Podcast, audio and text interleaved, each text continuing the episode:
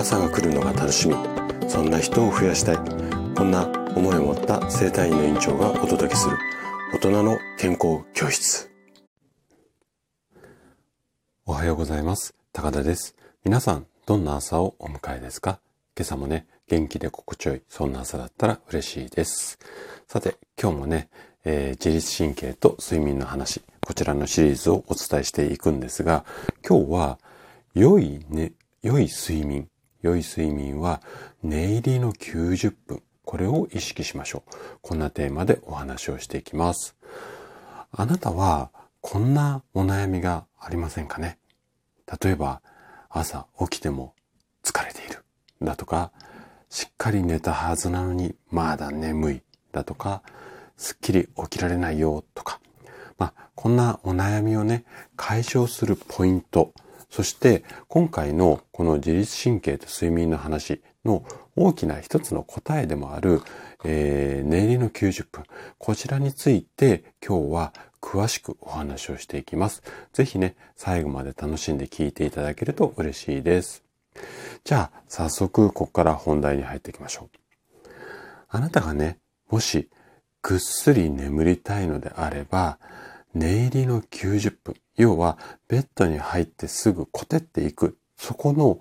寝で寝ついてからのきゅうじゅっぷん、ここをしっかりまあ整えるっていうか、きちんとそういうふうにコテっていけるように、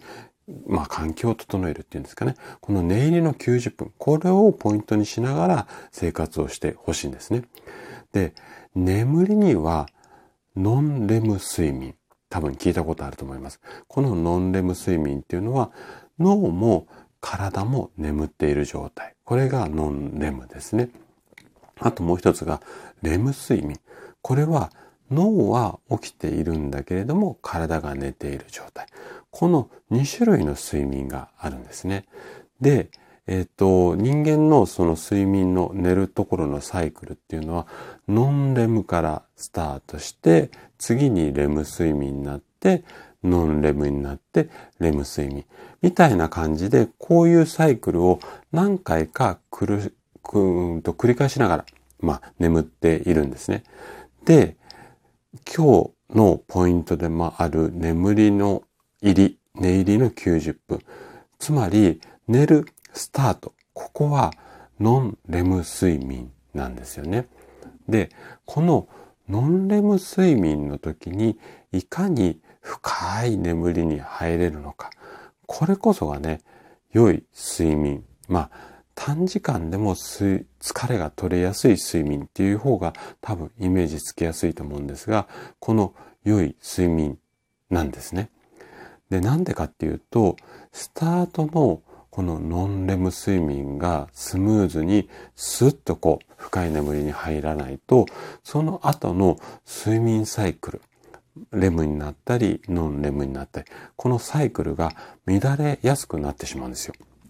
で、この睡眠のリズムが乱れた体っていうのは、要は副交感神経が優位になりづらい、まあリラックス状態になりづらくて、寝ている間も常にね、脳も体も興奮状態になってしまうケースっていうのが非常に多いです。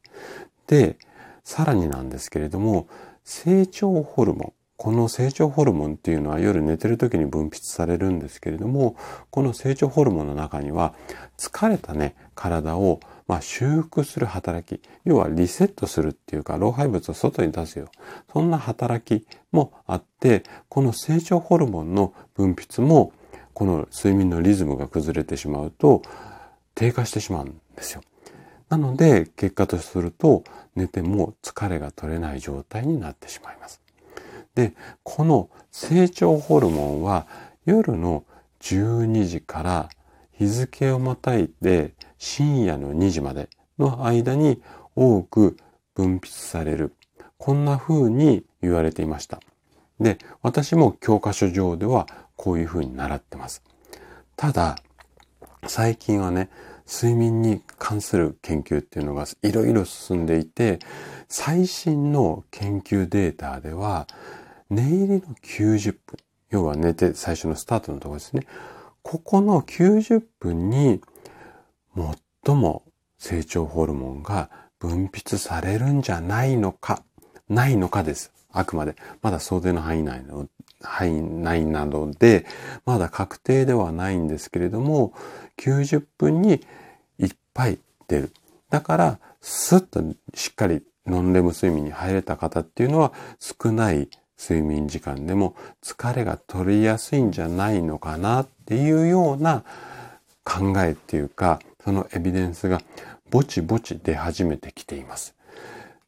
まあ、ここはちょっとまだ確定じゃないのでね、参考程度にしていただきたいんですが、で、今日の結論とすると、ぐっすり眠りたいのであれば、勝負は寝入りのきゅうじゅっぷんです。